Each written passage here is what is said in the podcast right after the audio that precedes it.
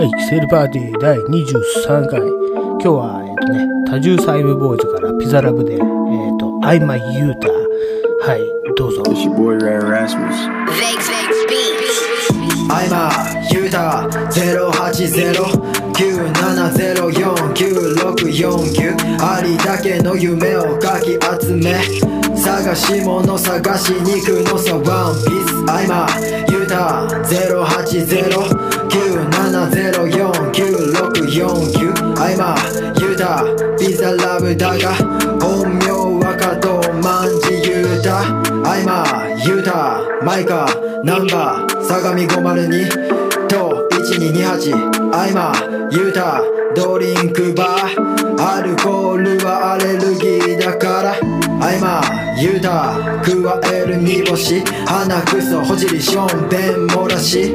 I'm a ユータ加藤ユータ小物の子やん友達たかし I'm a ユータ080-970-4949はい、聞いてもらいました。えっ、とね、多重タイムボーイズの、今、ピザラブ、一人でやってるね、えっ、と、曲でした。えっ、とね、多重タイムボーイズは、あの、前回も紹介した通りなんですけど、これピザラブ、はい、アイマイユータ、ね、電話番号から出てきますけど、この電話番号もう実は本当らしくて、で、この電話にもうね、携帯がパンクするが電話がかかってきたっていうね、ことをこの前ラジオで言ってました。はい。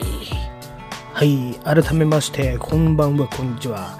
えー、キセル XGRG ゴルジです。はい、自粛して、えっ、と、うちからお送りしていますね。まあ、あんまり変わらないんですけど、錦糸町ステえー、とスタジオということでね、はい、やっております。この番組は、大阪府高槻市アマンダボディメイクスタジオ、はい、と、えー、と東京都八王子市アフロレコードの協力をもとに錦糸町をキーステーションに全国に巻きたいと思います。はい、前回も言った通りですね、プラットフォームが増えまして、アンカーですね、アンカーというアプリから、はい、はい、えっ、とですね、Google Podcast と Spotify、えっ、と、 Breaker、RadioPublic と、おなじみの Mixcloud で、えー、とお送りしたいと思います。はい。で、えっ、とね、前の4つはね、アンカーというアプリからですね、撮ってますので、えっ、と、このぜひアンカーというアプリを皆さんよろしくお願いいたします。はい。ということでですね、えっ、と、番組の方を始めていきたいと思います。はい。じゃあですね、まずは、うんと、オープニングなんですが、ちょっと相方のこの人に電話をつないで、あ、ちょっと、 FaceTime をつないでみたいと思いますね。ちょっと、バイです。まあ、今出なかったんで、後でかかってくるでしょう。ね、いろいろちょっとね、もう、今もう4月で、どうなってんの？とかってね、いうのがもう電話連絡とか、あとは何ですかね、えっ、と、Zoom っていうね、アプリで飲み会なんて流行ってますけどね、まあ、その前からね、僕らなんかやってましたけど、っていう話をちょっとさっきね、この F としてまして、でこの F からまたあとはちょっと電話かかってくるのを待ってます。ちょっとその間にですね、ちょっと一曲、はい、紹介したいと思います。そうですね。ね、懐かしの、まあ、90年代の、うんと、もう僕らヒップホップとかね、DJ 機材を買ってですね、まあいろいろな曲を集めてました。まあ、ただヒップホップだけじゃなくて、うん、えっ、と、ちょっとね、おしゃれな音楽をね、今回は一曲ちょっと紹介。おしゃれなっていうかね、うん、エーソーベースっていうね、スウェーデンの、ね、北欧ですよ。北欧のね、えっ、と、スウェーデン。えっ、と、男2人、女2人のね、男女4人グループ、ね、アバみたいなね、ノリのグループなんですけど、ここのね、レコード、私結構いっぱい買いましてですね、まあ、一番初めの方の、はい、えっ、と、シングルからちょっと紹介してみたいと思います。えっ、とね、エソベースでね、えー1993年発売の、えー All That She Wants っていうね、曲ですね。まあ多分聴けば誰でもわかるような曲。まあコンビニとかでもね、もう流れてると思うけど。はい、どうぞ。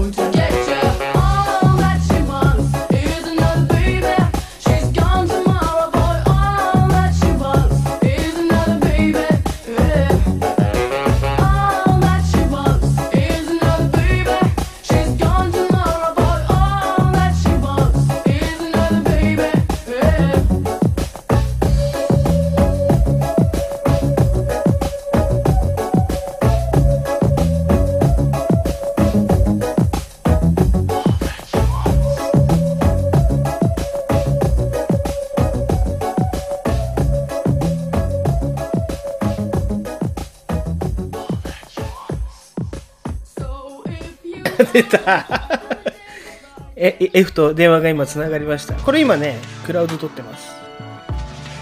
うん。知ってますか？クラウド、もう営業努力により、いろんな媒体で聞けるようになったんですよ。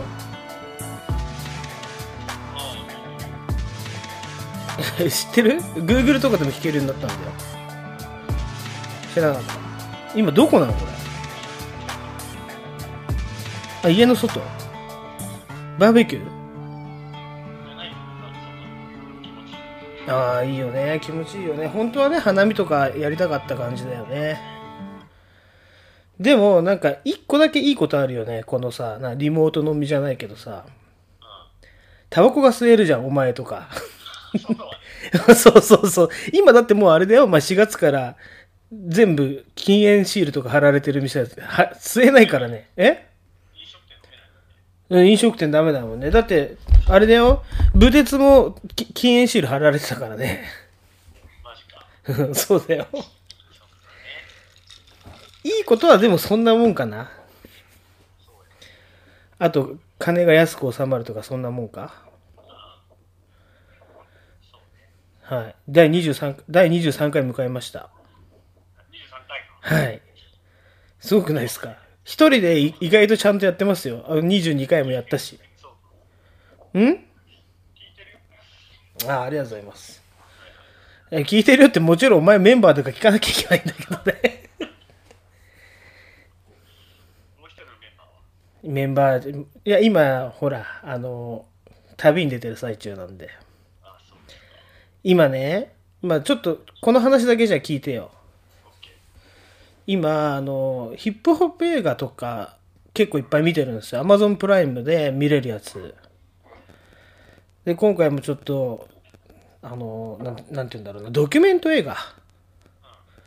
あ、トライブコールドクエストあるじゃん。あの、お前がちょっとこの絵かっこいいなって言ってたやつ、あれ。そう、トライブコールドクエスト、クレストね。トライブコールドクエストの電気映画も Amazon プライムでやってるんですよ。これぜひ見てください。あの、ドキュメント映画で本人、全部本人たち登場するから、そう、全部インタビュー。全編インタビューで、うんとね、一人ね、あ、まあそのトライブもそうなんだけど、ちょっと待ってね。今。トライブもそうなんだけど、あの NWA 見た？まずこれから見て、アウト・オブ・コンプトンっていうやつなんだけど、これが西海岸の、あの、スヌープ・ドッギー・ドッグとか、ドクター・ドレとかの前身の、あの、映画があるのね。で、それのドキュメントもあるの。それの、ストレート・アウト・オブ・コンプトンは、なんて言うんだろう。まあ、本人たちがちょっと登場するんだけど、物語として作られてんだけど、それの次の年に作られたやつがドキュメントで本人たち、っていうかいろんな人たちの、なんていうの、インタビューでできてるのね。でそれをぜひ見てほしい。NWA、ストレートアウトオブコンプト。まあちょっと俺の、まあね、ブログを見ていただければわかるんですけど、いいねしていただいたあのブログですよ。うん。ああ、じゃあそこからまず見て、そうそう。で、この、これが西海岸の話なんだけど、この東海岸の話で、あ、トライブコールドクレストっていうのがあって、で、この人たち、あの、結構共通してるのがあって、この東海岸のおしゃれなんですよ。あの、まあ、絵と、絵見てわかる通り、まあ、言ったら、日本のヒップホップで言ったら、あの、ファンキーグラマーみたいな、歌丸さんとか、歌丸さんとか、うちの先輩のリップスライムみたいな、ちょっとそのなんか尖ってねえっていうかさ、わかる？ギャングスターじゃない、おしゃれ路線の感じなのね。ジャズとかを取り入れた感じの。そっちの物語も同時期にあるんだけど、面白いんですよ、これも。でね、で、一個だけ共通して言えるのは、全部仲違いします。で、じゃあもうだから全部これもう共通して言えるのはね一番その NWA もそうなんだけどは EGE っていうね人で、えートライブはえっとねこのねえっ、とねファイフ、ファイフっていう人ね、が、まあ先にやろうぜって言い出してる。これ背ちっちゃいんですよ。二人とも共通して言えるのは。で、ファイフなんかは背ちっちゃくてちょっと小デブなんですよ。なんか俺に体型がすごい似てるんですよ。うん。で、結局、天才肌の相方と喧嘩して、喧嘩別れしてしまうっていうね。で、その背ち、その 両方の背ちっちゃいやつはどうなるかっていうところを見てもらいたいよね。最後。うん。まあ多分これ、これもうネタバレして言っちゃうけど、あのね、何言っちゃう。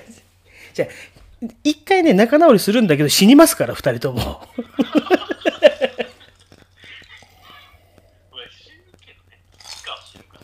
リーダーは死ぬんですよ、大体。リーダーっていうか。そう、言い出しっぺのやつは。だこのね、二つのあのドキュメント映画をぜひ見てもらいたい。うんはい。そんなとこでした。じゃあ F 頑張ってね。はい。じゃあまた暇ができたら、ね、ちょっと落ち着いて、暇ができたらまたやりましょちょこちょこだ T にもやってるから。う。うんまだまだにもまだ連絡してるから。うんうんうん。いや、まだ、っていうかね、別に、まあ、あまあ、あれですよ。うん、大丈夫、大丈夫。フットが同じだから、俺たちは。うん。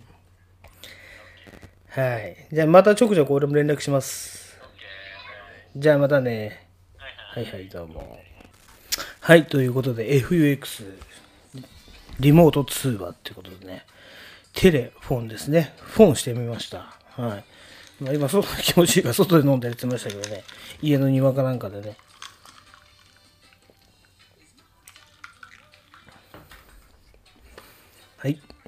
で、えっ、と、まあちょっとな、もう言ってしまったんで、あの、二度見映画館にね、から行ってみたいと思います。今ね、もう暇なんで私映画ばっか見てるんですけど、はい、このね、最近の映画の、やっぱり映画っていうか、まあヒップホップの電気映画ですよね、ドキュメンタリー映画を2本ちょっと紹介したいと思います。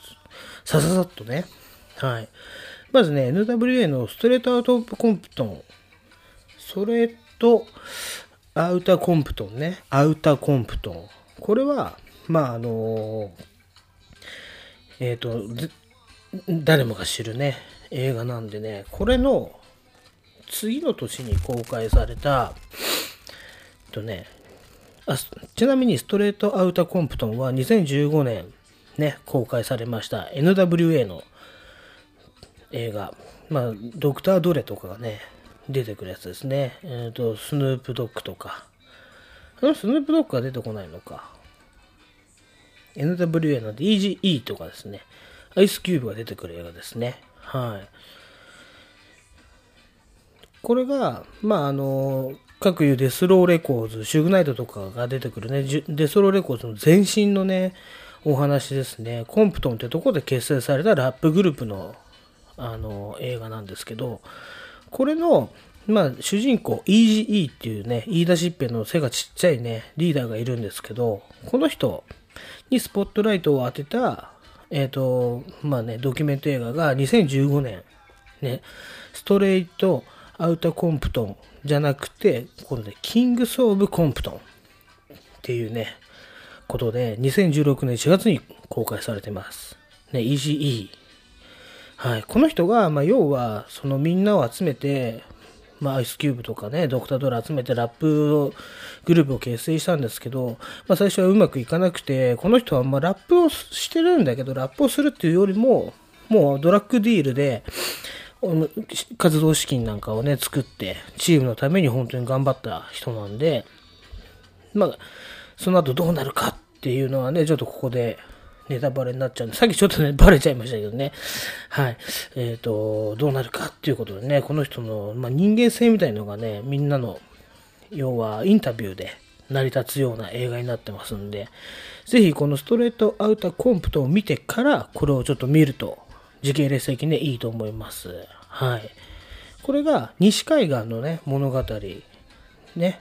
うーんと、コンプトンなんで、カリフォルニア州ですね。カリフォルニアのね、うんと、グループですね、西海岸。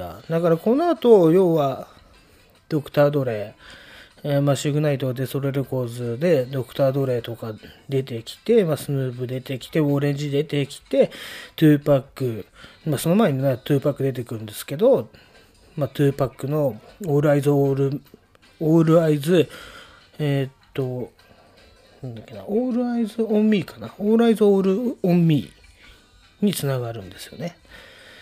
はい。だから、まあ、要は gangsta rap ですよ。もう bling bling の金でぶら下げた gangsta rap で、まあ、結局この NWA っていうね、チームは、まあ、解散してしまうんですけど、その前も社会的なね、もう多大な影響を及ぼしたって言われてて、で、まあ、代表曲、ファック・ザ・ポリスって言って、ね、FBI からももう注意を受けるとかっていうね、うん、そういうちょっと過激な、まあ、政治批判。で、あと、うん、国民のね、あの、黒人、黒人の人権を守るっていうね、ブラックパンサー的な役割を果たしたあのラップグループですね。はい。で、ファック・ザ・ポリスともなんでかっていうと、要は、当たり前のように白人警官が黒人をね、別に何もしないのにとっ捕まえて、ね、銃で撃ち殺したりぶん殴ってたりしたから、それに対する怒りのね、ラップなんですね。はい。ただ相当過激なギャングスターラップです。に対して、うんとね、今度東海岸っていうかね、ニューヨーク、ね、ニューヨークのクイーンズ、都会のね、人たちはこの時期、同時期なんですけど、えっ、とね、1988年にクイーンズで結成された、あ、トライブコールドクエストっていうのがあるんですね。ATCQ、略して ATCQ って呼ばれてる、あ、トライブコールドクエスト。はい。この電気映画が、またこれ Amazon でやってまして、はい。だこのね、トライブコールドクエストっていうのは、まあ、Q-TIP っていうリーダーがいるんですけど、まあ、リーダー、うん、やっぱこの人天才なんで、まあ、いろんなジャズのね、えっ、と、ビートとか持ってきて、すごく流行らせたのはこの人なんだけど、まあ、言い出しっぺで、実は、うんなんていうの、影の立役者的な、えっ、と、人がね、あの、Q-TIP と幼馴染のやつがいるんですけど、これがファイフっていう人ね。うん、ここれもね、小太りでちょっと背がちっちゃいね、感じの人、共通するんですけどね、イジーとね。で、ファイフと Q-Tip で、えっ、と、 Ali と、あとなんだっけな、うんとね、もう一人、ちょっと忘れちゃいましたけど、集めて4人でやってるラップグループです。はい。これのドキュメント映画。だからこれドキュメントなんで、全部本人出てきます。はい。ただ、この人たち、 Jive Records っていうところ、 Jive かな？と契約してて、ここで、ね、3枚のアルバムを出して10年で解散してるんですけど、本当は契約的に言えばあと1枚出さなきゃいけないはずなんですよ。はい、そういう風に書いてありましたね。で、この DJ のアリっていうやつはね、まあ、僕結構好きなんですけど、ルーシー・パールっていうところの音楽で、えっと、活躍してました。はい。これも、やっぱりね、えーとね、結構切ないことになっていくんですけど、この辺はドキュメントなんで、多分もう歴史がね、物語ってるみんな知ってる人は知ってるんですけど、やっぱりこの、どうしてこうなったのか、ね、トライブに何があったのか、とかっていうのはね、みんなの、やっぱこれも証言とか、インタビューをもとに、えーと成り立っていく映画なんで、もう見ててすごいドキドキするし、結構やっぱ、あの、ドキュメント映画のいいところは、90分とかなんですよね。だ見やすくて。はい。一気に2本、3本見見ちゃいましたけど、はい。面白かったです。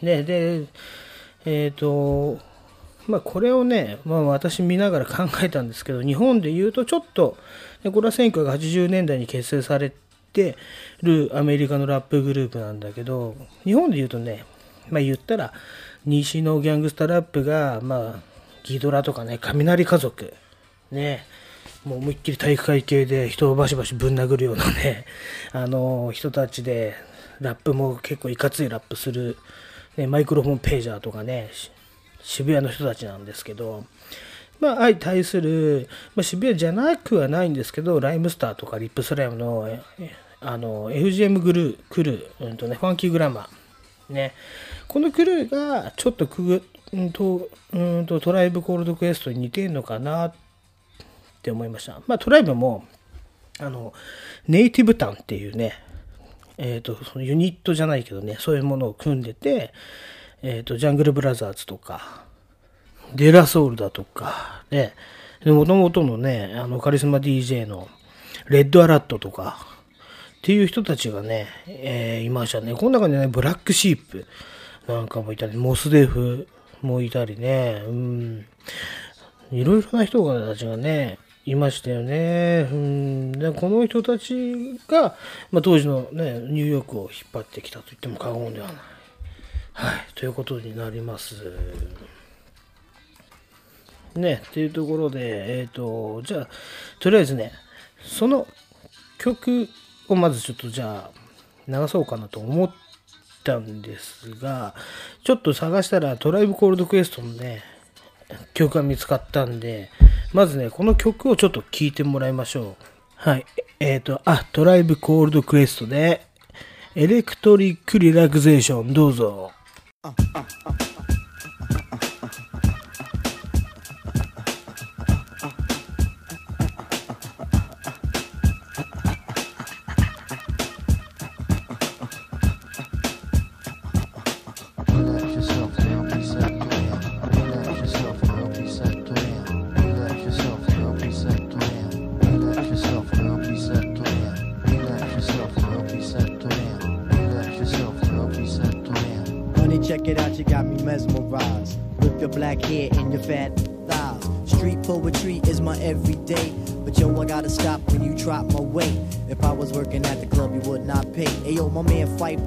Got something to say. I like 'em brown, yellow, Puerto Rican, or Haitian. Name is Fight Dog from the Zulu Nation. Told you in the jam that we could get down. Now let's knock the boots like the group H Town. You got BBD all on your bedroom wall. But I'm above the rim and this is how I ball. A gritty little something on a New York street. This is how I represent over this here beat.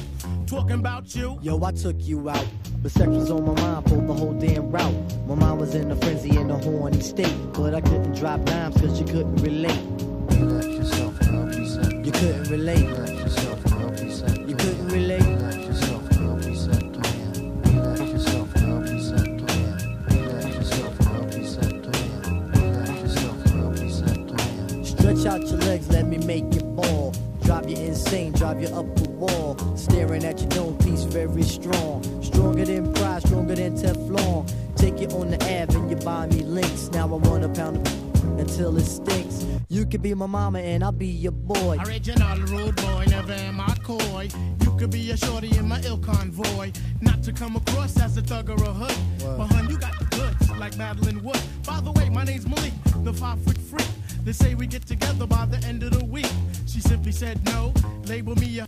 I said, how you figure? My friends tell me so. I hate when silly groupies wanna run their yak. Word to God, hun, I don't get down like that. I'll have you weak in the knees that you can hardly speak. Or we could do like Uncle Ella swinging up in my Jeep.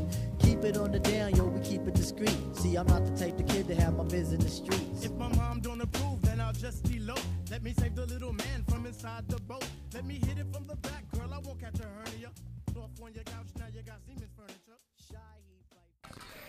はい、聞いてもらいました。トライブコールドクエストで、Relaxation Elec- Electric Relaxation。ねこの曲の最初の、ね、出だしの、あ、あ、うん、うん、あ、うん、うん、あとかね。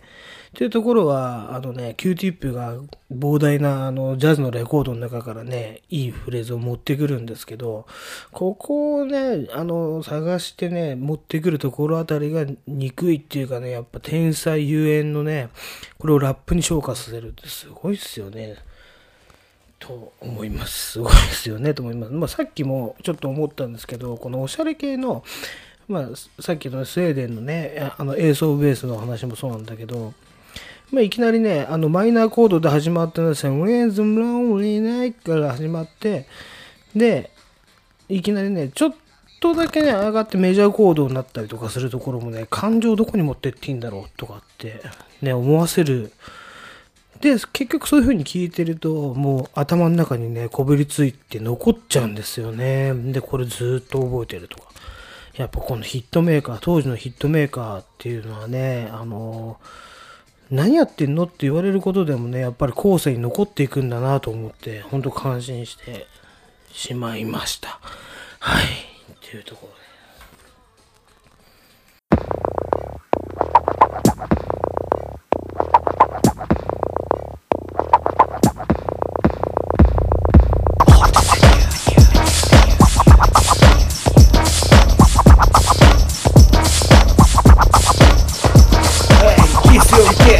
ラブピース This is BT Styles 平成と昭和を生きてきた平和世代の MIC キッセル X のキッセルパーティーセコンシーズンセークレットレイズンステップバイリーズンアウレッジビいつもの仲間はもう捨てた次のステージ目指すイメージ我らが提示するスキルスゲージ Watch and Mix クラウド。くだらなすぎてメイクラウドニューララウドなシャウトかまして一枚かましてもらうぞ常にノーダウトエモいならギャルも見せるパンティー日本一くだらん着せるパーティーはい、帰ってきました。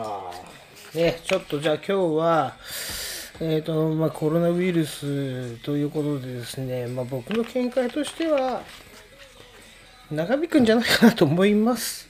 ね、1ヶ月ね、自粛っつって、ほんと土日毎週飲みに来たのに、ね、もう土曜日、ま、1ヶ月だからね、4回は家にいるわけですからね。いいところはお金を使わなくなりましたね。でリモート飲みなんつってね。自分家で買ってきた酒飲んで勝手に寝ちゃえばいいんですからね。で悪いところはやっぱり人に会えないっていうのはね、結構辛いものがあると思いますね。うん。なんでね、みんな、でも思ったらみんな家にいるということでね、電話したら大体出るんじゃねえかっていうね、目論見みがありますね。うん。だから、まあね、要はリモート飲みなんてできるじゃないかなと思います。はい。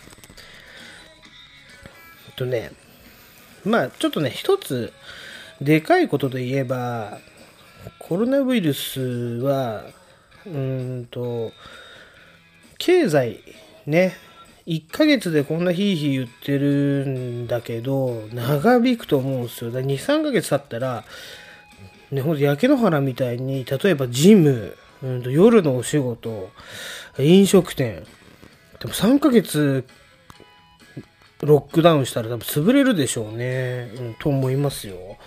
国の支援だっつったって日本はね、そんな、なんかね、よくわかんないことやってますからね。うん、だから、ちょっとね、この感じだと、経済はどうなるのかっていうね、ことで、昔、世界大恐慌とかね、リーマンショックっていうのを受けて、あの、アメリカがね、うんと、いろいろね、対策をやったんですよ。で、その、要はその、確か世界的にね、あの、やった21世紀の資本っていう映画が、あの、やってます。これ経済学者さんの人がやったドキュメンタリー映画なんですけど、21世紀の資本っていうところにもいろいろ描かれてるらしいんで、ぜひちょっと僕も見てみようかなと思いますね。で、一つ言えるのは、うんね、再分配が必要なっていうふうに言ってますね。だから世界大恐慌なんていうのは1929年の話ですから、もう本当100年ぐらい前の話ですよね。ただこの時にやっぱね、海外の早いなと思うところはアメリカなんかはね、富裕層に60から90%の税金を課したんですって。だか儲かってる人はもう半分以上。まあ、言ったら最後の方に90%なんかね、税率で、一回金を奪い取っといて、みんなに再分配するという方法を取ったと。だから各いう日本も戦後には75%っていう税率を課して、で、大企業には法人税65%。で、これをやることによって、まあ、何が生まれたかっていうと、中流階級っていうのが生まれましたね。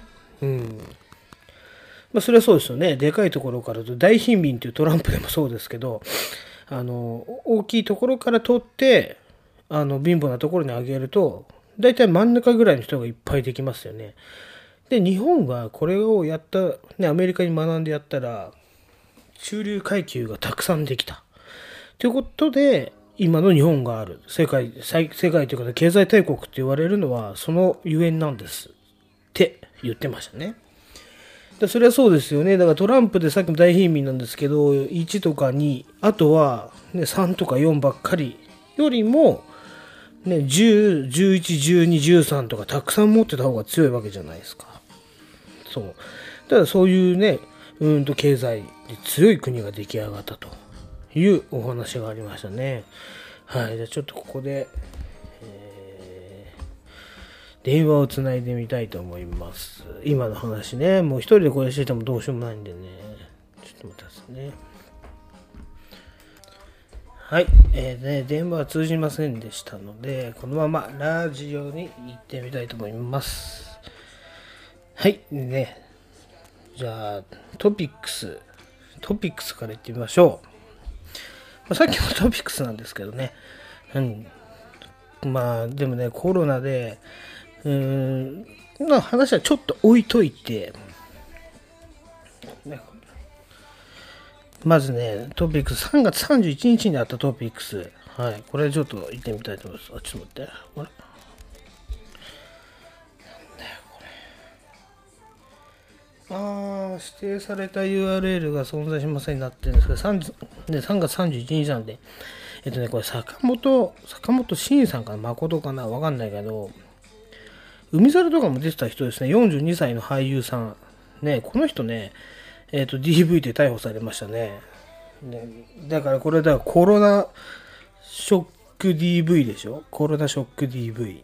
ね、海外でよくね、もうずっと家にいて、つってね、旦那さんが奥さんとか子供に暴力を振るうようなやつですよね。で、これ坂本慎さんかな？うん、なんて言うんだ？坂本誠。ちょ、これ調べるしかない。ちょっと待って、調べます。すいません、坂本誠でしたね。坂本誠さんが逮捕されましたと。DV で。ね。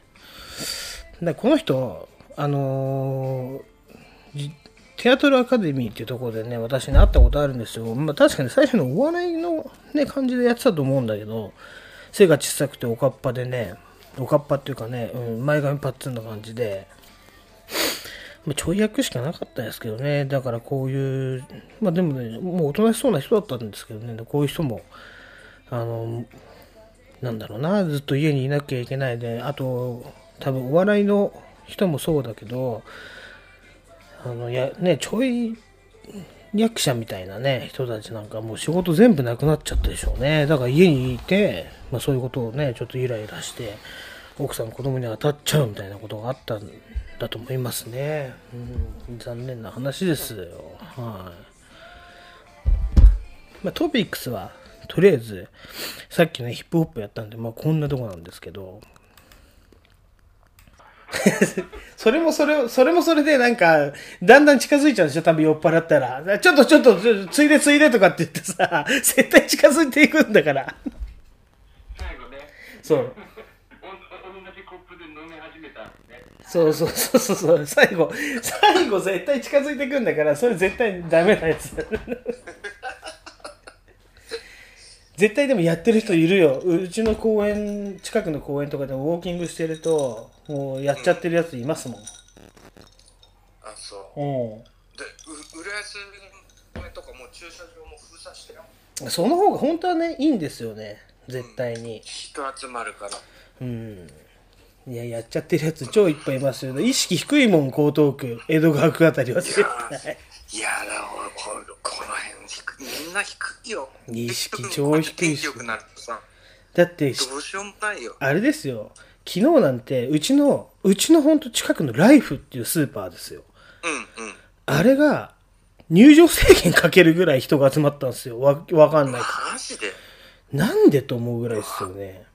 ああいうとこで働いてる人たち怖くてしょうがねえのなもうな、ねえ、あんな変なペラ、なんかね、雨がっぱみたいの吊り下げてるだけじゃね。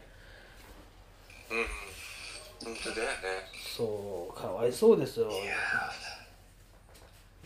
ーね特別の手当出してあげたいですよね。ああいうスーパーの人たちなんかはね、絶対いや本当だよ、に。ねそれこそ国がなんかね、やってやるよな本当ですよ。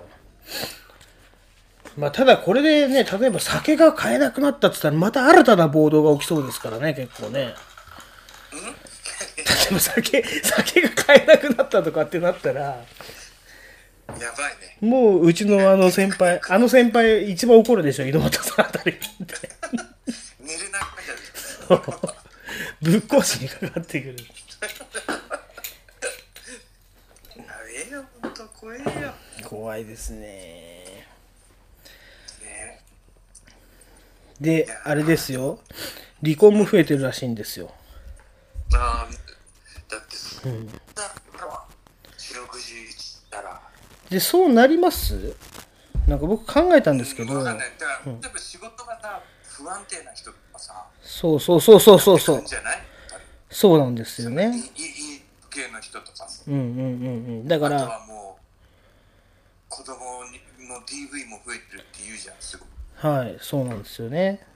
うん、言うこと聞かねえから。ねえ、だから僕なんかは全然大丈夫なんだけど、その、例えば、ニュースで言うね、さっき、あれだったんですけど、坂本誠さんっていう人知ってます？ちょい、ちょい、ちょいなんかね、俳優みたいな、海猿とかにも出てた、ちょい役のね、あの、背がのちっちゃい、どんぐりあ、どんぐりカットの俳優なんですけど、42歳で DV で逮捕されちゃったんですよ。わかったわかった。あ、そうそうそうそうそうそう。あいつあ、れだって捕まったんじゃん。そうそう、だから DV で逮捕されたんですよ。そうだよね。あいつ、僕、テアトルアカデミーってところにいて、その、養成学校ね、僕も通ってたんですよ、そこに。そこの一期上の先輩なんですよね、この人。あ、そうなんだ。はい。で、すごいなんか有望株だっつって、最初ね、ちょっとお笑いの感じで、ネタ見せに来たんですよね。この先輩を見習いみたいな感じで。すごかったんですよ、カリスマ性が、その時。この人。うん。やべえ、こいつやべえと思って。だ、だけど、やっぱ、ね、出てみたらちょい役じゃないですか。で、ちょい役ってもう仕事全然なくなっちゃうでしょ？だからね、かわいそうですよね。芸能人ももう仕事ね、ほとんどトップでしょ、もねえ、だから滑り込み政府が、ミルクボーイとかいうちょっと上がってきた芸人ですよね。う。うん。いや、本当だよね。うんだってもう、ドラマとかロケもできないだろうしさ、そうそう撮影もできないしさ。だから今日がっぽり建設やってたんじゃないですか？わかんないけど、なんかと停滞してる。俺見てないからまだあれですよ。言わないでくださいね。そう。そんな感じですよ。あ、本当。はい。で、これ、俺らい生き延びような。生き延びましょう。生き延びましょうん。う。はい。わかりました。すいません。はい。じゃあ、まあ、まだ飲んでないのならば、すいません。なんか酔っ払いの話に付き合わせてしまって。全然、全然。すいませんう嬉しかったよ。人と話してない。そうですか。ありがとうございます。はい。じゃあまた、まはい、ありがとうございます。じゃあはい、すいません。今日も元気でねはい、ありがとうございます。すいません。またね。はい、すいません、ありがとうございます。うい。失礼します。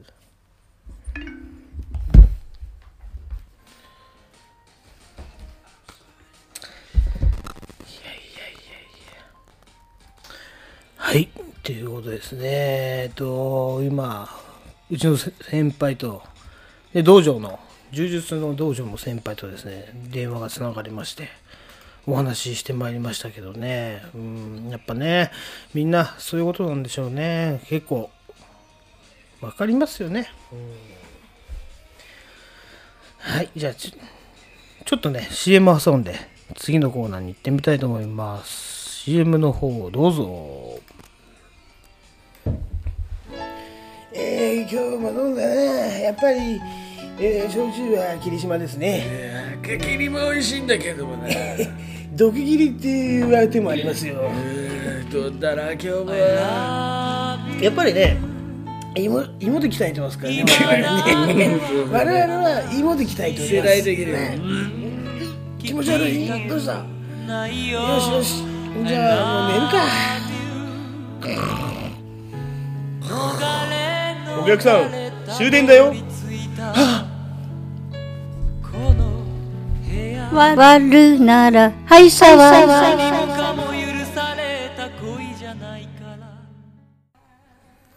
はい。じゃあですね、帰ってきましたんで、えっ、とね、ちょっと特別なコーナーをやりたいと思います。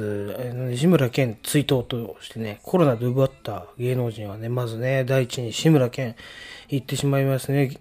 去年70歳ですね。うん。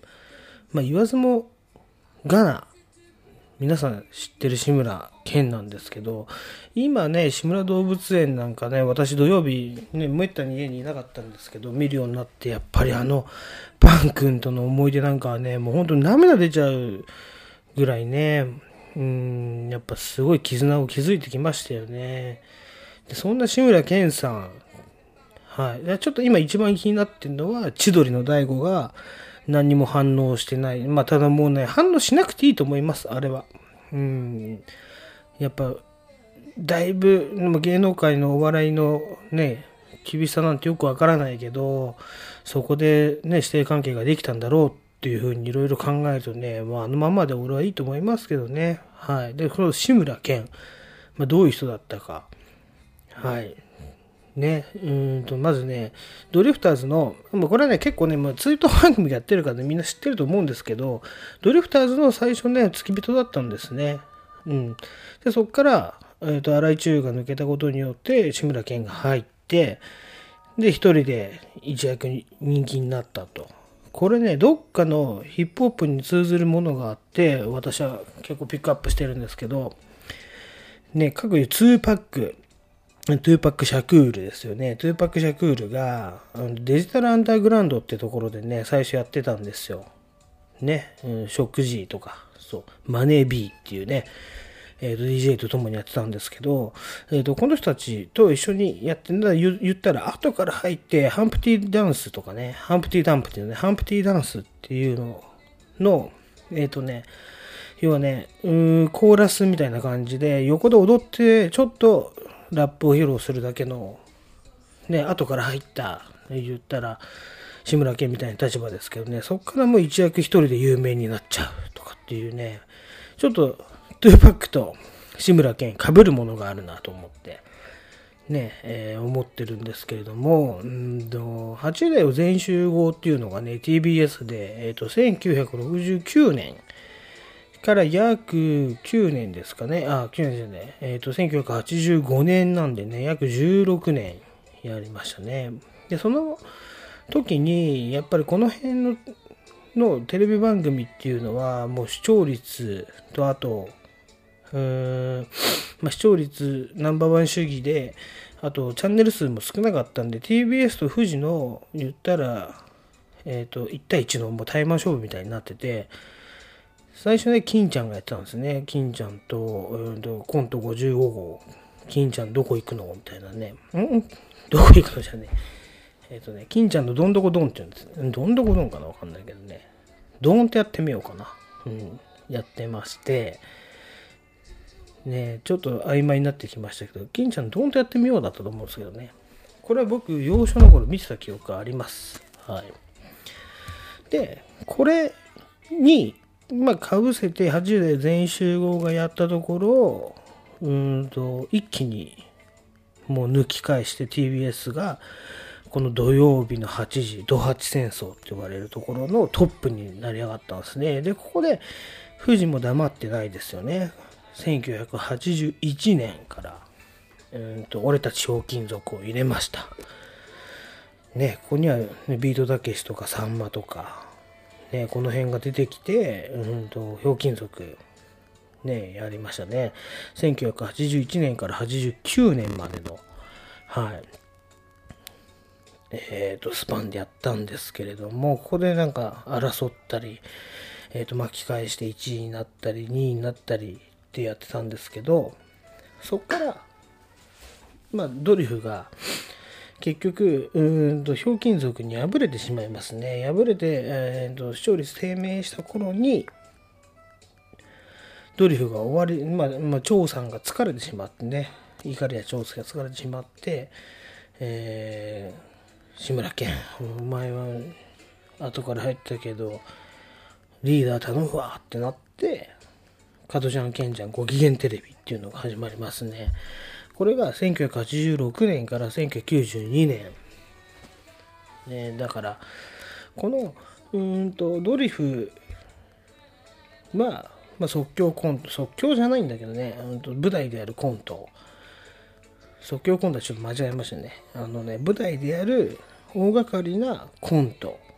に対してこの VTR でやるコントなんですね。探偵に扮したねトゥトゥットゥットゥ。私だ。っていうねあの有名なあれですよ。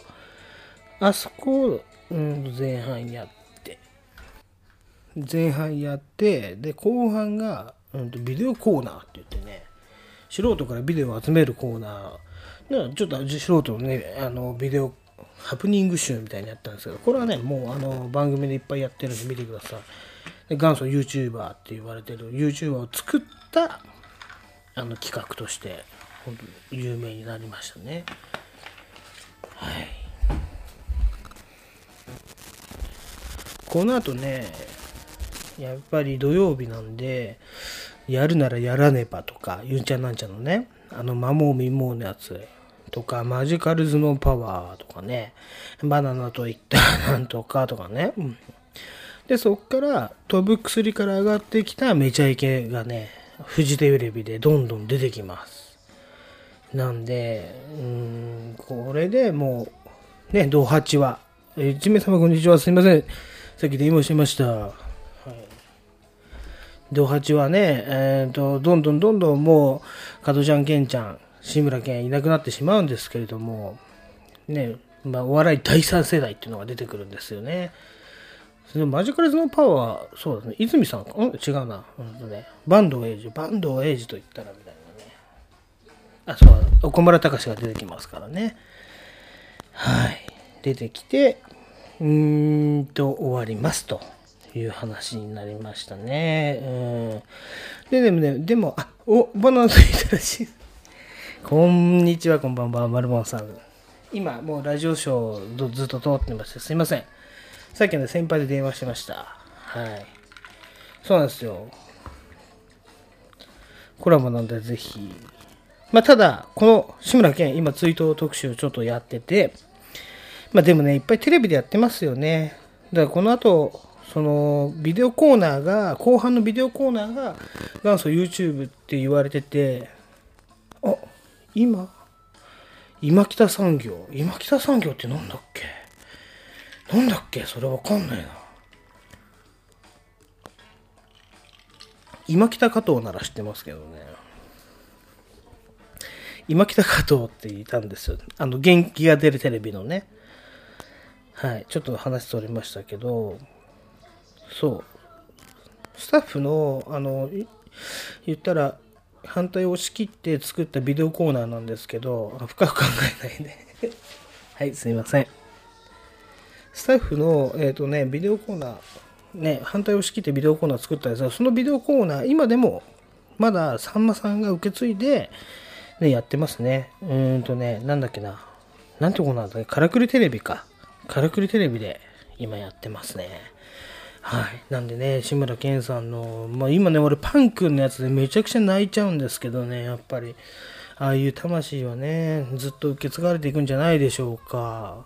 はい。一番でかいやつ失っちゃいましたね。ということで、次のコーナーに行きたいと思います。深く考えないです。すみません。えー、っとですね。お元気でしたか？もしかしてさっき来てくれました？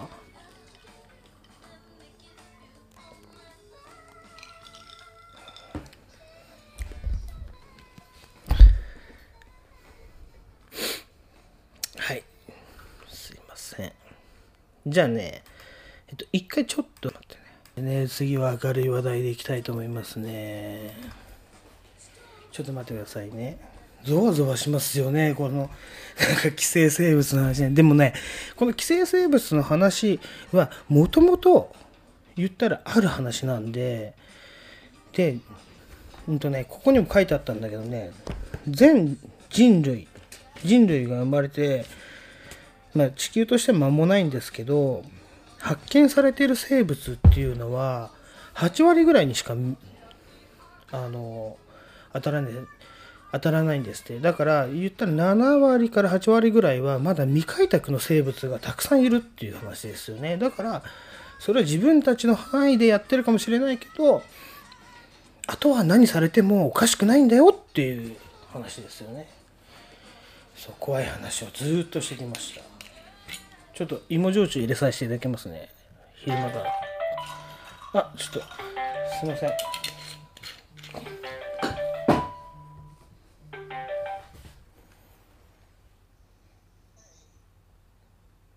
あお疲れ様です。あスピーカーちょっと待って。お疲れ様です。山崎さんこれラジオ撮ってますけど大丈夫ですか？すごいね。参加。参加です。今寄生生物の話してたんですよ。寄生生物。寄生虫？そう寄生虫。ああとねあのコメントでカマキリの寄生生物っていうのもあるんですよ。カマキリあのねお知ってる。カマキリがね入水自殺するの知ってます？入入水自殺。カマキリって泳げないのにある時突然入水自殺するんですよ。ハリガネムシっていうのがいてカマキリの脳に寄生するとそいつを洗脳して水の中でしかハリガネムシは卵産めないからカマキリを母体として成長するんで一回カマキリを入水自殺させるんですよすごい殺すんだ。そうなんですよ。すごくないですか？すごいね。でこれいきなり入ってきましたけどこれ僕の先輩ですね。山崎さんっていうね。あ、いや、めてください。やめてください。一緒にやりましょうよ。いやいや、あの、まだちょっと散歩中で、今、何になんで散歩してるんですか？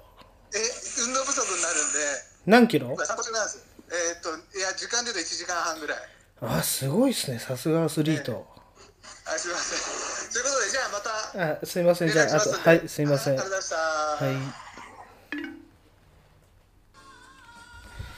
はい、今はいあの僕の先輩からね今シャイな人からねそう。カマキリそうですよ。入水自殺するんですよ。ただね。はい。えげつない生物の話はじゃあここで終わりにしましょう。今度はね、うんと、まあアマゾンなんで今アマゾンで見れる、まあ、本当はね僕ネットフリックスをめちゃくちゃ今ねあの契約しようかどうか超悩んでるんですけどえっ、ー、とねブリーダーの話を超見たいんですよ。山崎さんお疲れ様です。ありがとうございます。ブリーダーの話を超見たいんですよね。タイガーなんだっけなタイガーキングって言ってえっ、ー、とねタイガー虎をね飼育するブリーダーの話が今ネットフリックスでやってるらしいんですよ。それを超見たくてでこれ今アメリカでもう大ブレイクしてるっていうお話ですね。だからこれのためにネットフリックスかなと思うんだけどそうだね。悩むなら取る。ね男らしくないねそこはね。はい。ただアマゾンでも超楽しんでるっていうところをまずねもう超本当になんかもうあれだったらサバイバルファミリーって見ました？あの小日向文世さんのいきなりね電気が使えなくなるんですね朝から。でこれをってすごくなんかちょっと昔の映画なんだけどなんか今コロナウイルスが流行ってからその奪われた日常みたいな感じの描かれ方がめちゃくちゃねうーんあの近いんですよね。このね映画を見るとねえっ、ー、とね2017年2月公開なんで結構前の話なんだけどうーんとねすごく今の日常に近いですね。で大体夫婦喧嘩とかが起きたりとかするんですけどで住民マンションの住民同士が揉め出したりとか。そうそうそうそう。急に電気が止まっただけでみたいな。うん。はい。と何年間ああそうなんだ。任天堂オンラインってあるんですね。へえそれスイッチとかあのゲーム関係のあれですかね。ごめんなさい、ちょっとね、暗くて、ゲーム暗くてすいません。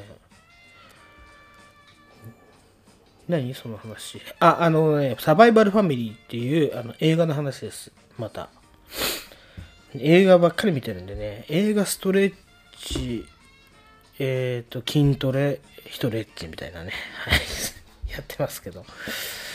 うん。で、サバイバルファミリー、そうそうそう、そんな感じです。だから、奪われた日常の話をずっとやってるんですよ。スイッチ。へえ。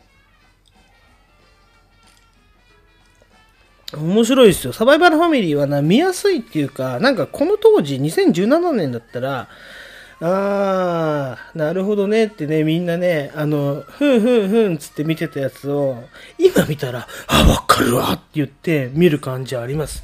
超あります、これ。なんかね、結構突拍子もない設定なんだけど、電気が止まるだけじゃなくて、そうそう、あの、言ったら電池も使えなくなっちゃうとか、そういう話になっちゃうんだけど、あのね、今見たら、ああ、わかるわってなりますよ。これってね、すっげえなと思いました。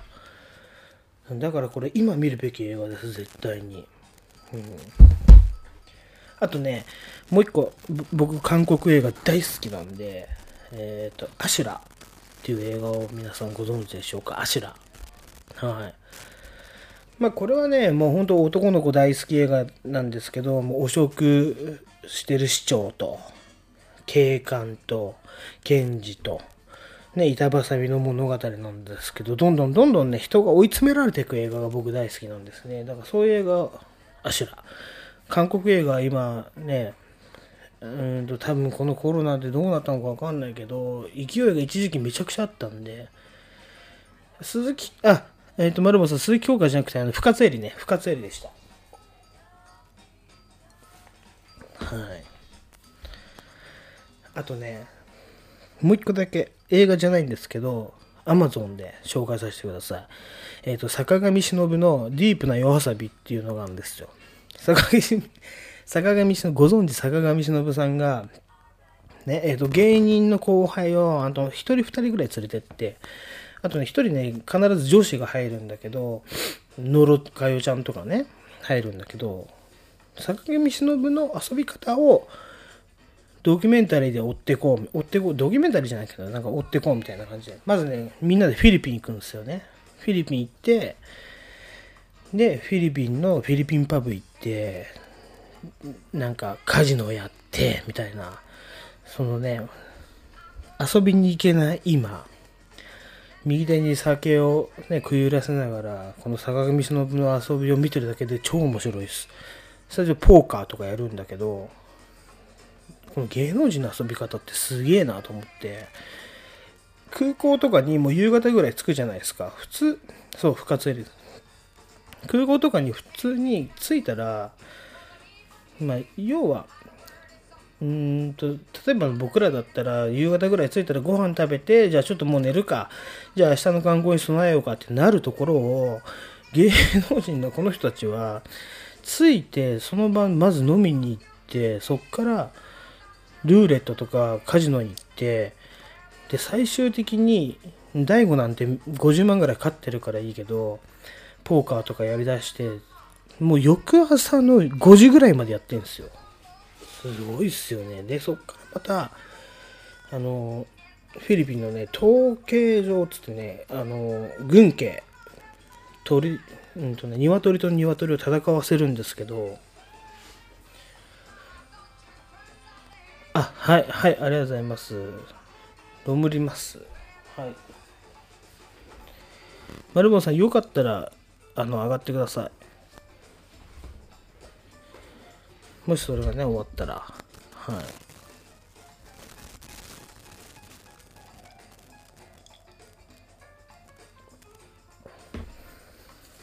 そう、軍警って言って、鳥と鳥を戦わせるんですけど、まあ、フィリピン、まあ、結構ね、そういうまだね、アジアの昔のディープなあれが残ってるんで、まあ、戦って負けた鳥はどうなるかっていうと、もう完全に血だらけになって多分死んでるんですよね、あれね。で、それにお金をかけて遊んでるっていうね、うん昔からある伝統的な遊びなんでしょうけどもう残酷極まりねえ遊びですよねはい。そういうのをねずっと Amazon だからできるっつってやってます、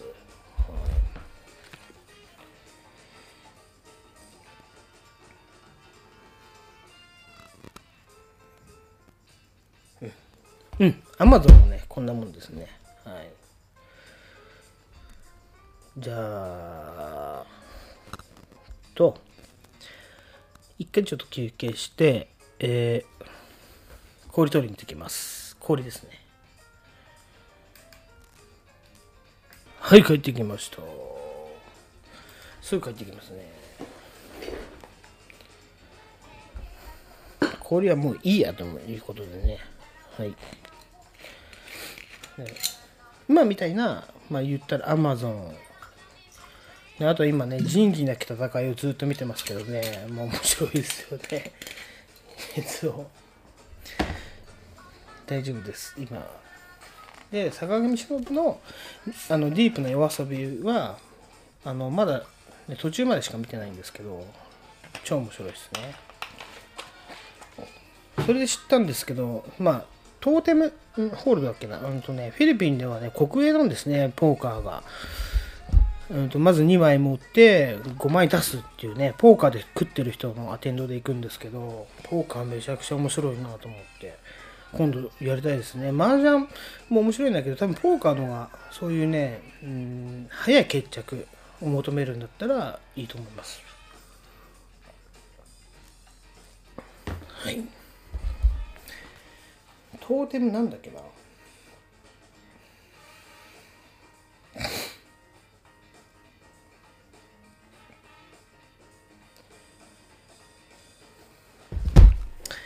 じゃあ、あのコーナー行っていいですか？まあ、ラジオなんでね、あのコーナー行かせていただきます。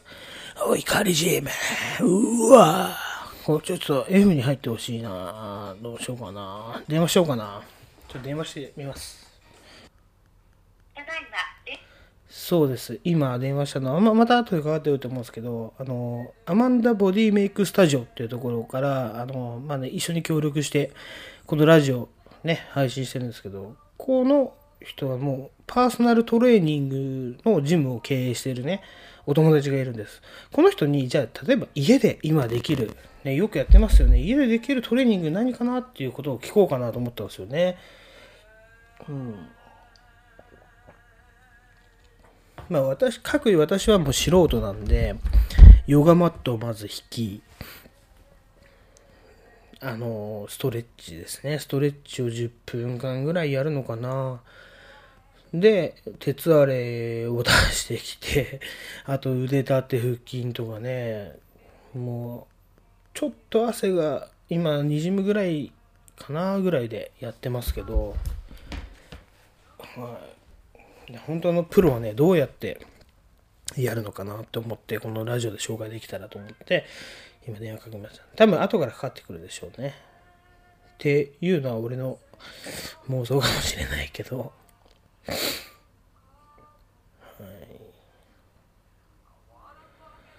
そうですね。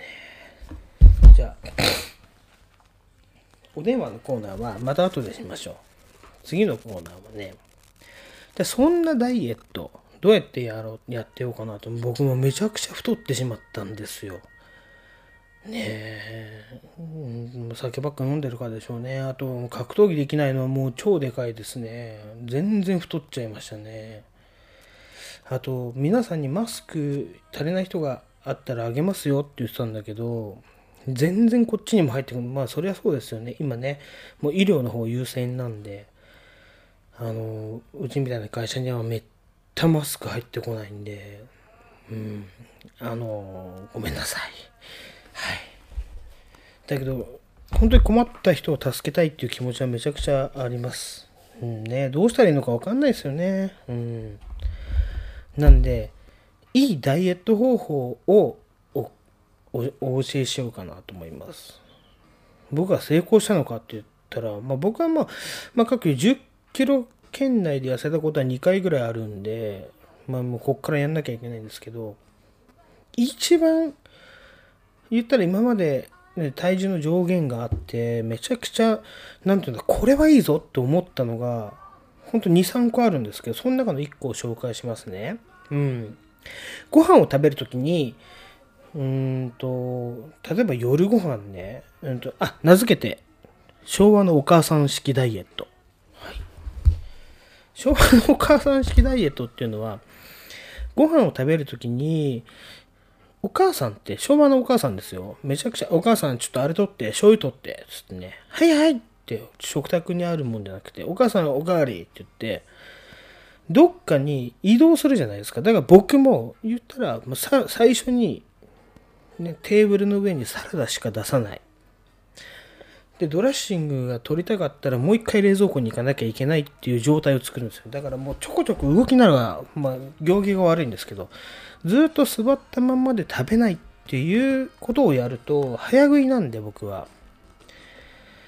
とね、結構ね、もう1時間ぐらいかけて食べるようになったのかな。そうそう、あんま、あれがない、あれがないってね、思うと、ず冷蔵庫に取りに行ったりとか。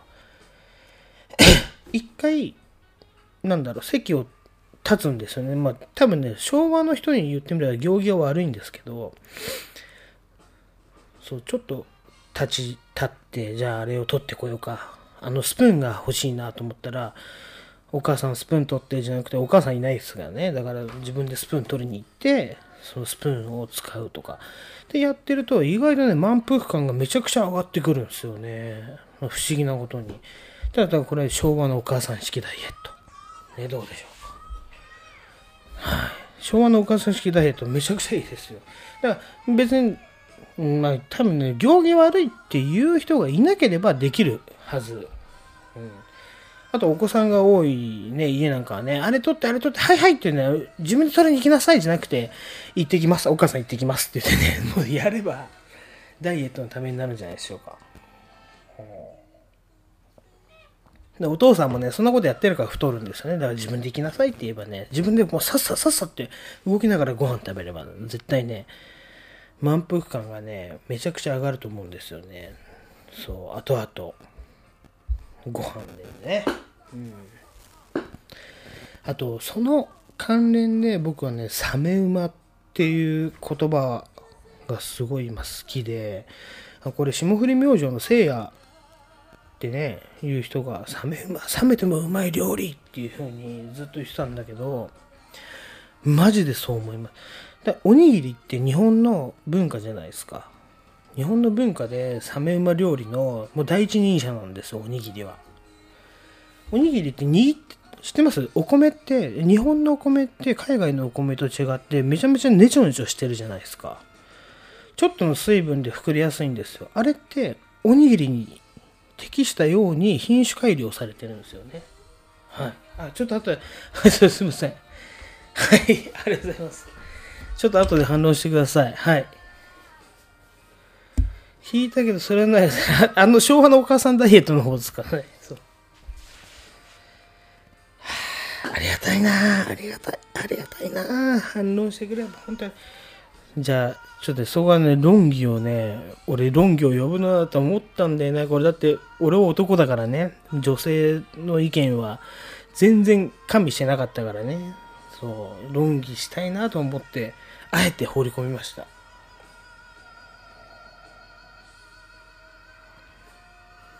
何でしたっけ？サメ馬だ。そう、サメ馬はね、言ったらその流れから言うとサメ馬。ね、日本のお米っていうのは、まあ、例えばタイ米とかインディカ米って買ったことあると思うけど、細長いっすよね。あれって水分をあんま吸収しないようにできてるんですよ。日本のお米って、でんぷん質がめちゃくちゃ多くて、水分吸収するようにできてる。そしてそれを握ることによって、これ多分ね、どこの文献にも書いてない、あのね、うーんとね、インターネットで調べても多分あんま出てこないんですね。とね、ぶつけることによって、旨味が出る。まあ、言ったらアミノ酸がちょっと出るっていう話が実はあって。お、おにぎりっていうのは、理にかなった、めちゃくちゃ理にかなって食べ物なんですよ。アミノ酸が出るってことは、例えば、うんと昔は交通が発達してなくて、東京から大阪まで歩きますってなった時に握り飯を作りますよね。その時に、バンバンとお米をぶつけて持っていくことによって、ね、えっ、と、持っていくじゃないですか。で、冷めても美味しく食べれる。そして、ぶつけたことによってアミノ酸が出るから、もっと歩けるようになるんですよ、実は。これが、あの、実証されてるんですよ。多分これどっかの文献で出てると思うんですけど、どこで見たか僕忘れちゃいましたけど、意外とそうやってぶつけるおにぎり、だから運動会はおにぎりじゃないとダメなんです。だからこれは冷めてもうまいとかっていう話もそうなんですけど、冷め馬っていうのは実はアミノ酸が出てるっていう話ですね。実はこのお弁当っていう文化、織田信長が作ったんですよね。はい。だから、ちょっとサメ馬を僕は推奨したい、思ってます。なぜなら僕が、あの、舌がちょっとバカなんですよね。舌バカっていうか、うんとね、猫舌っていう言葉はちょっと古いのかなと思うんですけど、熱くて食えないのがあるんですよね。そう。だけど冷めた方が、例えば煮物を作った時に冷めたら味が入るじゃないですか。あの味が正規の味であって、に、なんか熱々の、ほっほっ熱々熱々って食うやつは全然正規の味じゃないです。あだって熱くて味がわかんねえって言うじゃないですか。そういうことなんですよ。だから、冷めた、ちょっとまあぬるかな。冷めた時にうまいものが本物だなって僕は思ってますね。はい。ちょっとじゃあ一回ここで休憩入れたいと思います。マルボンさんがちょっと後で反論してください。お願いします。何？あ、来た。もしもし？うん？うん？うん？来たね。いや FX 来ました。今やってるよ。何やってえっとね、ラジオ企画をずっとやってて、で、今、あやさんもまるもさんも聞いてくれてます。おう。これ家？家じゃない。家の庭じゃないの？おしゃれなんだよな、お前んとこだよ。なんか千葉のくせに。千葉いいおしゃれなんだよね。おしゃれではないおしゃれだよね、作りが。相当こだわったでしょ。え、でもこだわりは見せたでしょ俺もこだわりたいもんだって、そういうの。まあまあ若干ね頼めたからそういうそういうふうにしたからそう、今 FX 来てます。でちょっとご挨拶して、あの、ああやさんとか聞いてくる。おおラヤさんマルモンさんね懐かしい懐かしいじゃんあるいや、違う違う違う、挨拶、今入ってるから、これ。でやってないのまあこの自粛時期もあるけどねうん。あと、マルボンさんね。マルモンさんねうん。ちょっとご挨拶して、FX。どうもどうも FX です。はい、それで大丈夫です。でも、結構今日いい、あの、内容濃いよ。ある？よ、取れ高あるよの。内内容濃いよ。寄生生物の話もしたし、ヒップホップの話から寄生生物の話、うん。うん。それでダイエットの話。何？ワッキもう、あの、その収録もそうだけど、今、ミックスクラウドとは言えないんですよ。だで、あの、アンカーっていうとこ使ってるから。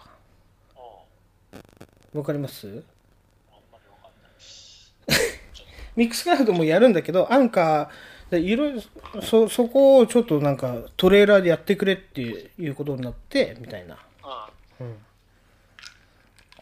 そう、ふーちゃんです。ふー。ちゃんですふーちゃんいいよね。庭で飲めんだもんね。最高だよね。ないもん、俺そんな庭。都会だからねどゲットーの方のね。今、サメ馬やってんすよ、サメ馬。わかんないサメ馬？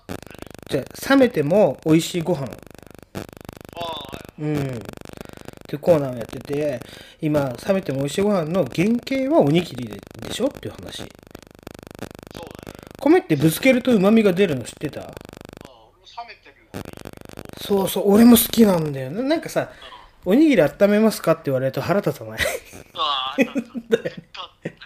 あいつか遊びあマルマさんもお家でバーベキューできるんだっていつか遊びにおいでって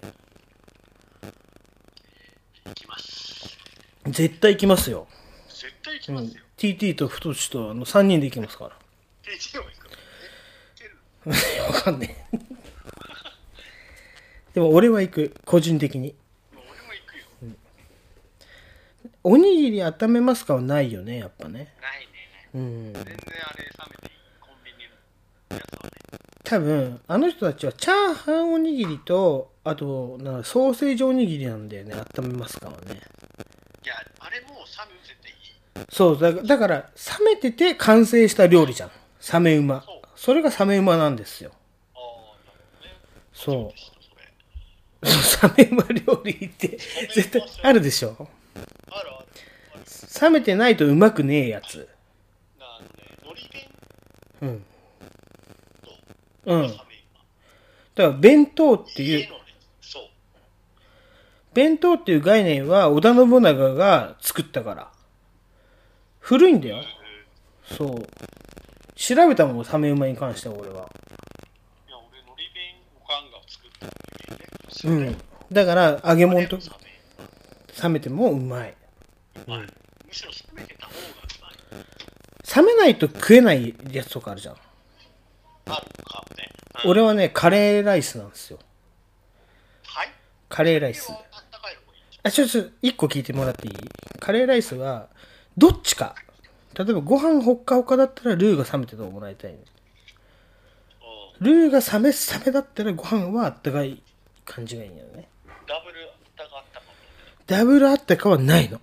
俺の先輩、俺の先輩超怒りすぎて、それ冷蔵庫に入れてたからね。もう食えねえもんなもんです。え、じゃあ、ココイチとか出てくるのは、うん。ダブルあったかでしょ。じゃあ、あれは、あれはちょっと俺一個言っていい？うまいんだよ。し皿が超広いじゃん。大海原じゃん。大海原だから冷めやすくなってんの、こう食べる時に。だから、ああいう風にしてくれればいいんだけど、やっぱそう、家庭はそうはいかないでしょ？だから、家庭の冷め、大海原はいいんだよ。全然。ああ、弁当とかってこと？弁当、そう、弁当は冷めてうまい。あ翔太の寿司読んだ？まあ、見てたよ。まあ、翔太の寿司はさ、もうサメ馬の もう基本を語ってるじゃん。めちゃめちゃ面白くない？翔太の寿司。面白かったね。まあ、うん。あの時、あ、いや、いや俺今でも読んでるからね。俺今でも読んでるからね。うん。あれ、メネギとか出てきたの翔太の寿司ん？メネギ。メネギ。あ、そうそうそうそう、メネギ翔太の寿司。あの時、メネギって知らなかったじゃん。大人になってメネギめちゃくちゃ食うじゃん。そうだよな、そうだよな。あれはうまいね。すごいんだよ。今、翔太の寿司読んでみ。めちゃくちゃ面白いから。大体、あの、人情物語だから、翔太の寿司は泣いてるシーンが多いのね。で、俺それをスクショして、今度、もう翔太の泣いてるシーン語りやろうかなと思ってるよね。翔太、泣いてるだけの。そう。たただ、めちゃくちゃそのサメ馬のことをやってるから面白いよ。だからグルメ漫画って言ったら、美味しいもんも大好きだけど。うん、だだから、あそこからだよね。言ったら。まあまあ、そうね。うんで、クッキングパパとかいろいろこそうそうそうそうう。やってね。あとね、唐揚げです。僕、唐揚げは冷めた方がうまいと思うんだよね。冷めた方がうまいとか、冷めてもうまい唐揚げは、うん。すごいよね。うん。あれが本当の味。なんか、はっはっはっって食う唐揚げなくない？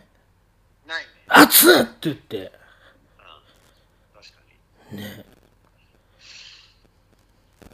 いや、まあ、おかんが偉大ってことでしょ。おかんが偉大ですよお。かんすごいんですよ。今回の20今回の23って実はあのなんていうのかなアニバーサリーなんですよ。前回の22がアニバーサリー本当はね1年キセルパーティー1年そうだよね。はい。一人でやっちゃいましたけど。まあまあ、コロナもあるし。そうそうそうそうそう。そうで今回のその23もまあアニバーサリーです。そうですね。うんただまあこれはね俺一人ですけどね。だあの割るならハイサワーを入れさせていただきました。誰？いやあなたのおかんおかんおかん千秋の。ありがとうございます。だもう一回ちょっとあの俺学んでくるからおかん千秋とあの漫才やらせてくれないかな。おかん千秋はなかなか腕ある。ん？おかん千秋は腕あるよ。ねだから1年に1回でいいから俺漫才をやりたいねおかん千秋とそうね。うんだからリーマ、さあ会いたい会いたいって会ってないから、そうだねそう、おかん千秋とね。コラボね。確かに確かにねやりましょうよ。やりましょうでもあの後、あの後俺す、すごい大変だったんだよ。スタジオ F から帰るのに、猛ダッシュしなかったらもう間に合わねえって言われて、あの、某駅に。そう、遠かったよ。でも、タクシーが来たんだよ。なんか、奇跡的に。な、来ないんだよな。来ないんだよ。で来たのよ。奇跡的に。で、乗ったのよ。で、間に合ったの。え、駅までタクシー？それ駅まで、途中から駅、え、そう、途中からタクシー捕まえたのよ。そうなんですよ。おかんちあき。また、でまあ、その話はどうでもいいや。おかんちあきとまたね。まあね、やりましょう。それはもう目標だから。いえ、簡単です。目標じゃないです。わかりました。はいはい。だから俺はこうやって細々とキセルパーティーを続けていきますよ。細々じゃないうんの。全体的に行きましょね。うんじゃあ、ありがとうございました。はい。はい。じゃあ頑張ってね、仕事ね。う。はい、頑張ります。はいはい。はい。はい、こういうことでした。うん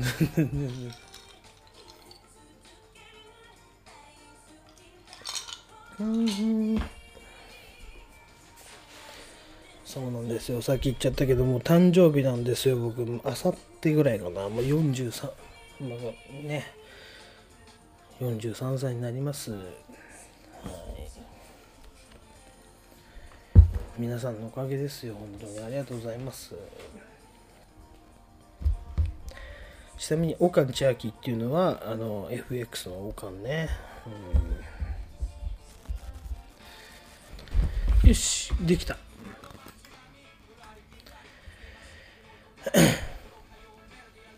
今日もありがとうございました。いろいろありましたけど、じゃ最後はね、この曲で締めたいと思います。えっ、とね、うーん、いろいろ映画が出たんですけど、2パックのね、うんと、All Eyes on Me っていうね、その映画をもう一回、もう多分5回ぐらい通算見たのかな、の中で最初流れてるね、デジタルアンダーグラウンドにいる時代の2パック。2パックシャクールね。で、えっ、と、デジタルアンダーグラウンドのハンプティーダンスってやつね。これ僕結構ね、音としても好きなんですけどね。うん、ショック G が歌って、実はこのフューチャリングって書いてないけど、この映画の中ではね、2パックがバックダンサーじゃないけど、バックラップとしてね、歌ってるハンプティーダンスってあるので、これ結構乗れるんで、あの、紹介したいと思います。じゃあ最後に、ハンプティダンス、デジタルアンダーグラウンド。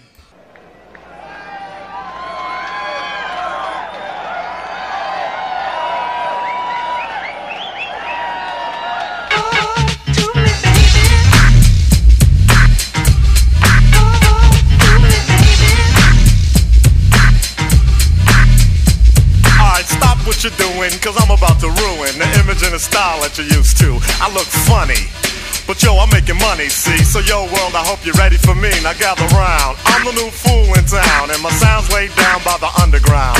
I drink a bottle of Hennessy you got on your shelf. So just let me introduce myself. My name is Humpty, pronounced with the umpty.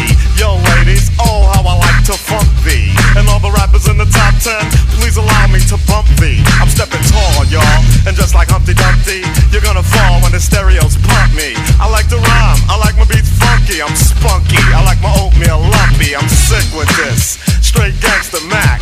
But sometimes I get ridiculous. I'll eat up all your crackers and your licorice. Oh, yo, fat girl. Come here, are you ticklish? Yeah, I called you fat. Look at me, I'm skinny. It never stopped me from getting busy. I'm a freak.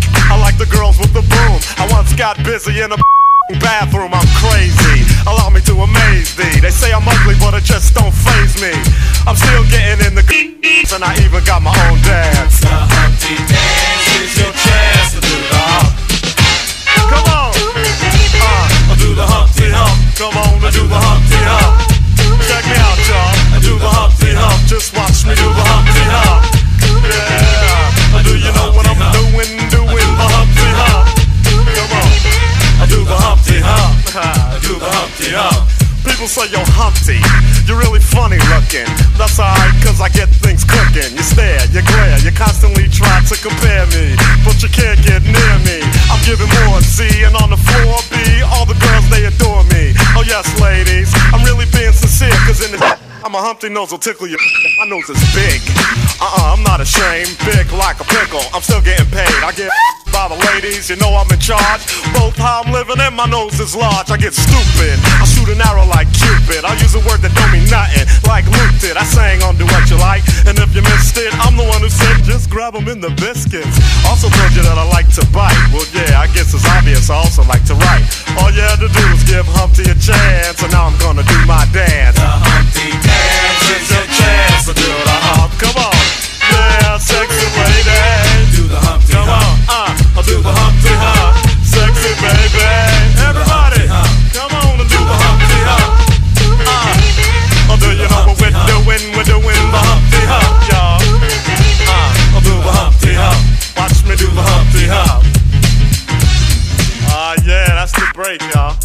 Me that bass groove right here. Ah, yeah. Now that I told y'all a little bit about myself, let me tell you a little bit about this dance. It's real easy to do. Check it out. First I limped to the side like my legs broken, shaking and twitching, kinda like I was smoking. Crazy whack funky. People say you look like MC Hammer on crack, Humpty. That's alright, cause my body's in motion. It's supposed to look like a fit or a convulsion. Anyone can play this game. This is my dance, y'all. Humpty Hump's my name. No two people will do it the same. You got it down when you appear to be in pain. Humping, funkin', jumping, dig around, shaking your rump. And when a doodle jump punk points a finger like a stunt, tell him step off. I'm doing the hump.